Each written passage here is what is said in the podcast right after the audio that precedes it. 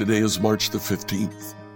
Today, we'll see what happened to the two and a half tribes who stayed east of the Jordan River.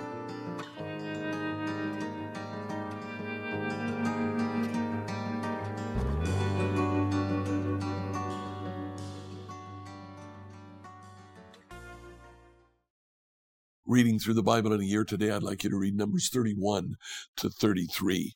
In chapter 31, we see uh, the history of the conquest of the Midianites who were east of the Jordan River.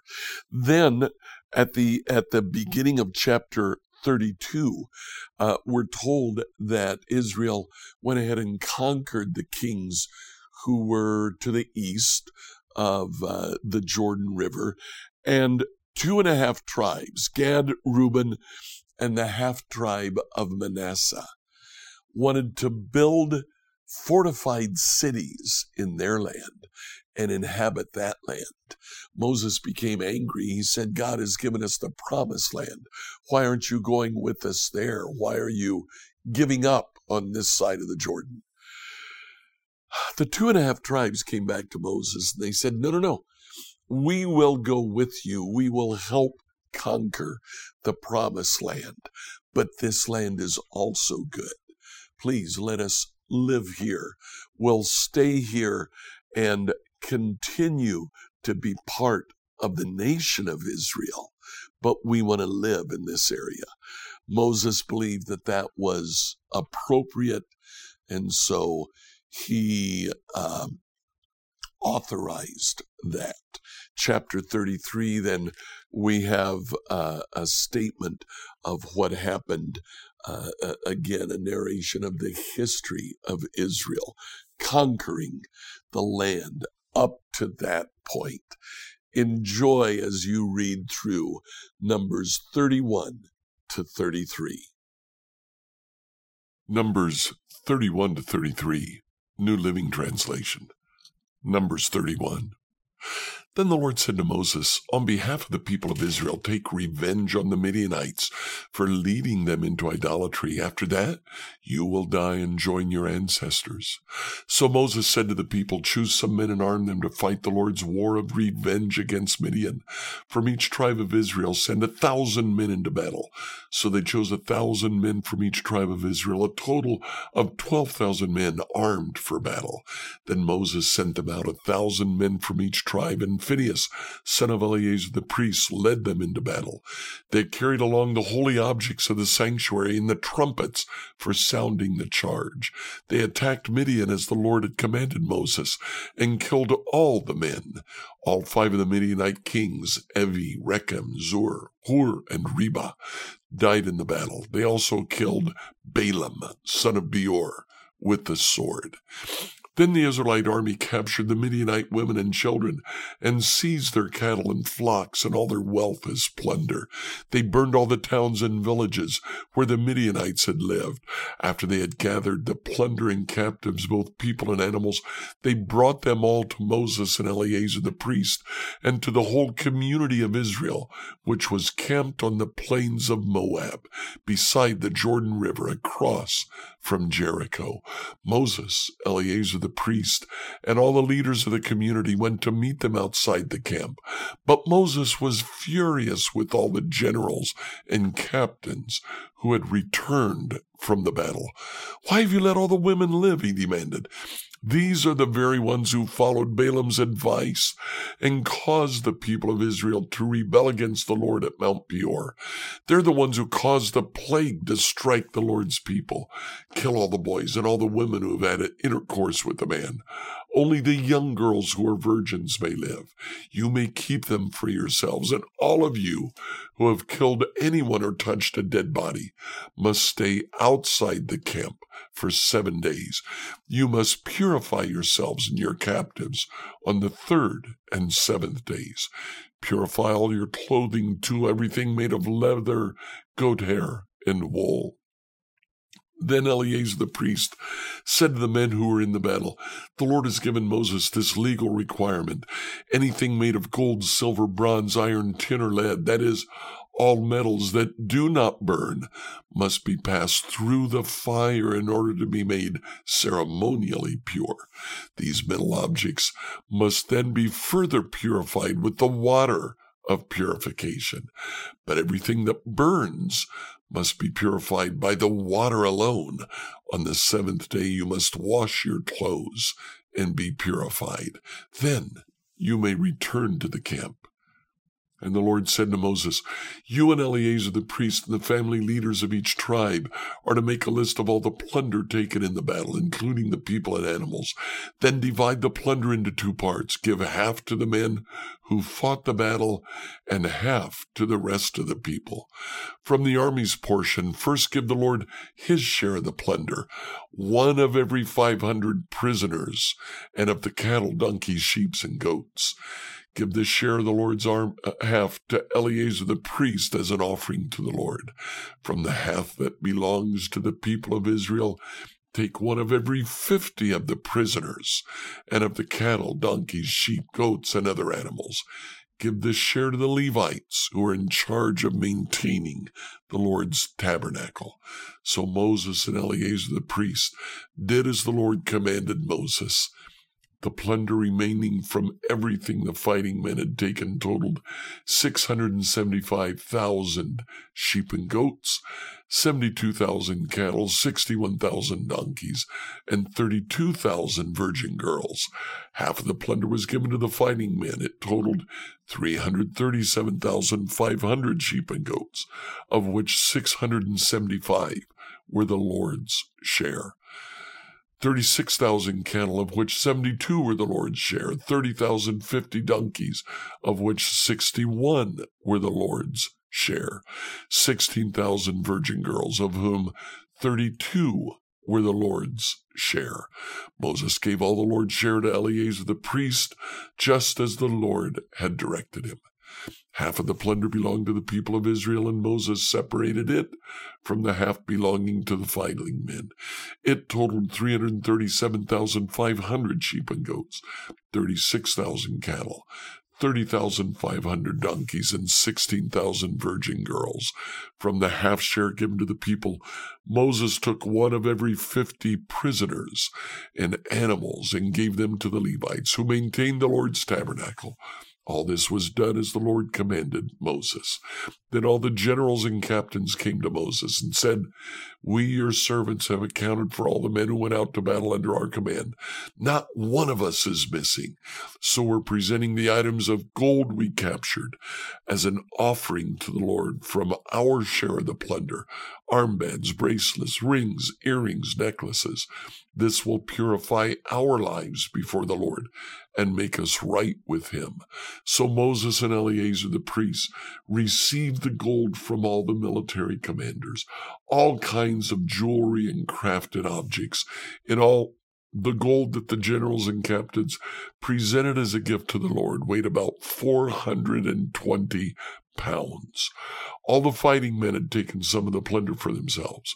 So Moses and Eleazar the priest accepted the gifts from the generals and captains and brought the gold to the tabernacle as a reminder to the Lord that the people of Israel belong to him. Numbers 32. The tribes of Reuben and Gad owned vast numbers of livestock, so when they saw that the lands of Jazer and Gilead were ideally suited for their flocks and herds, they came to Moses, Eleazar the priest, and the other leaders of the community. They said, Notice the towns of Ataroth, Dibon, Jazer, Nimrah, Heshbon, Elealeh, Sibmah, Nebo, and beyond. The Lord has conquered this whole area for the community of Israel. It's ideally suited for all our livestock. If we found favor with you, please let us have this land as our property instead of giving us land across the Jordan River. Do you intend to stay here while your brothers go across and do all the fighting? Moses asked the men of Gad and Reuben. Why do you want to discourage the rest of the people of Israel from going across to the land the Lord has given them? Your ancestors did the same thing when I sent them from Kadesh Barnea to explore the land. After they went up to the valley of Eshcol and explored the land, they discouraged the people of Israel from entering the land the Lord was giving them. Then the Lord was very angry with them and he vowed, Of all those I rescued from Egypt, no one who is 20 years older, older will ever see the land I swore to give to Abraham, Isaac, and Jacob, for they've not obeyed me wholeheartedly.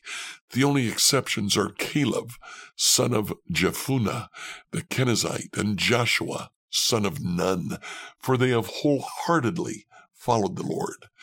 The Lord was angry with Israel and made them wander in the wilderness for forty years until the entire generation that sinned in the Lord's sight had died. And here you are, a brood of sinners, doing exactly the same thing. You're making the Lord even angrier with Israel. If you turn away from him like this and he abandons them again in the wilderness, you'll be responsible for destroying this entire nation. But they approached Moses and said, We simply want to build pens for our livestock and fortified towns for our wives and children. Then we'll arm ourselves. We'll lead our fellow Israelites into battle until we have brought them safely to their land. Meanwhile, our families will stay in the fortified towns we build here, so they'll be safe from any attacks by the local people. We will not return to our homes until all the people of Israel have received their portions of land. But we do not claim any of the land on the other side of the Jordan. We'd rather live here on the east side and accept this as our grant of land. Then Moses said, If you keep your word and arm yourself for the Lord's battles, if your troops cross the Jordan and keep fighting until the Lord has driven out his enemies, then you may return when the Lord has conquered the land. You will have fulfilled your duty to the Lord and to the rest of the people of Israel. And the land on the east side of the Jordan will be your property from the Lord. But if you fail to keep your word, then you will have sinned against the Lord. You may be sure that your sin will find you out. Go ahead and build towns for your families and pens for your flocks, but do everything you've promised. The men of Gad and Reuben replied, We, your servants, will follow your instructions exactly. Our children, wives, flocks, and cattle will stay here in the towns of Gilead, but all who are able to bear arms will cross over to fight for the Lord, as you have said.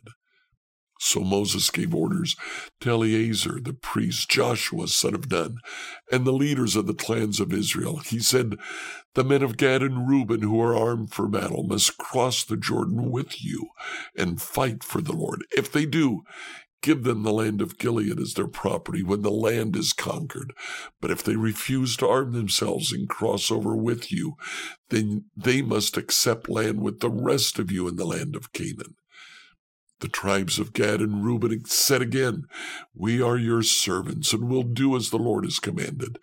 We'll cross the Jordan into Canaan fully armed to fight for the Lord, but our property will be here on this side of the Jordan.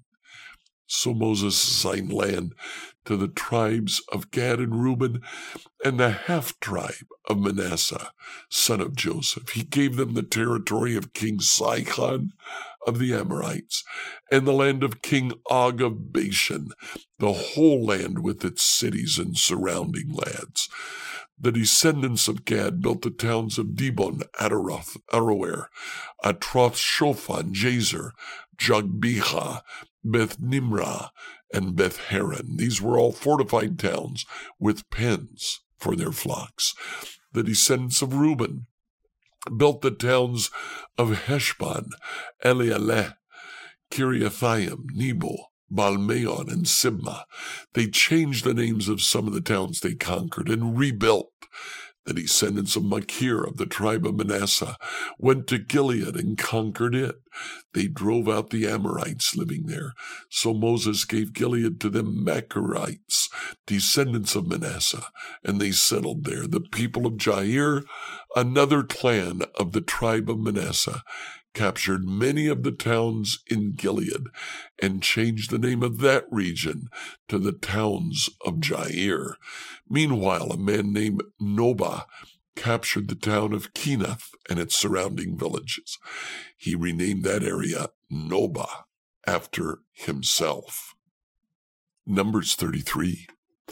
This is the route the Israelites followed as they marched out of Egypt under the leadership of Moses and Aaron. At the Lord's direction, Moses kept a written record of their progress. These are the stages of their march, identified by the different places where they stopped along the way. They set out from the city of Ramses in the early spring on the 15th day of the first month, on the morning after the first Passover celebration. The people of Israel left defiantly in full view of all of the Egyptians.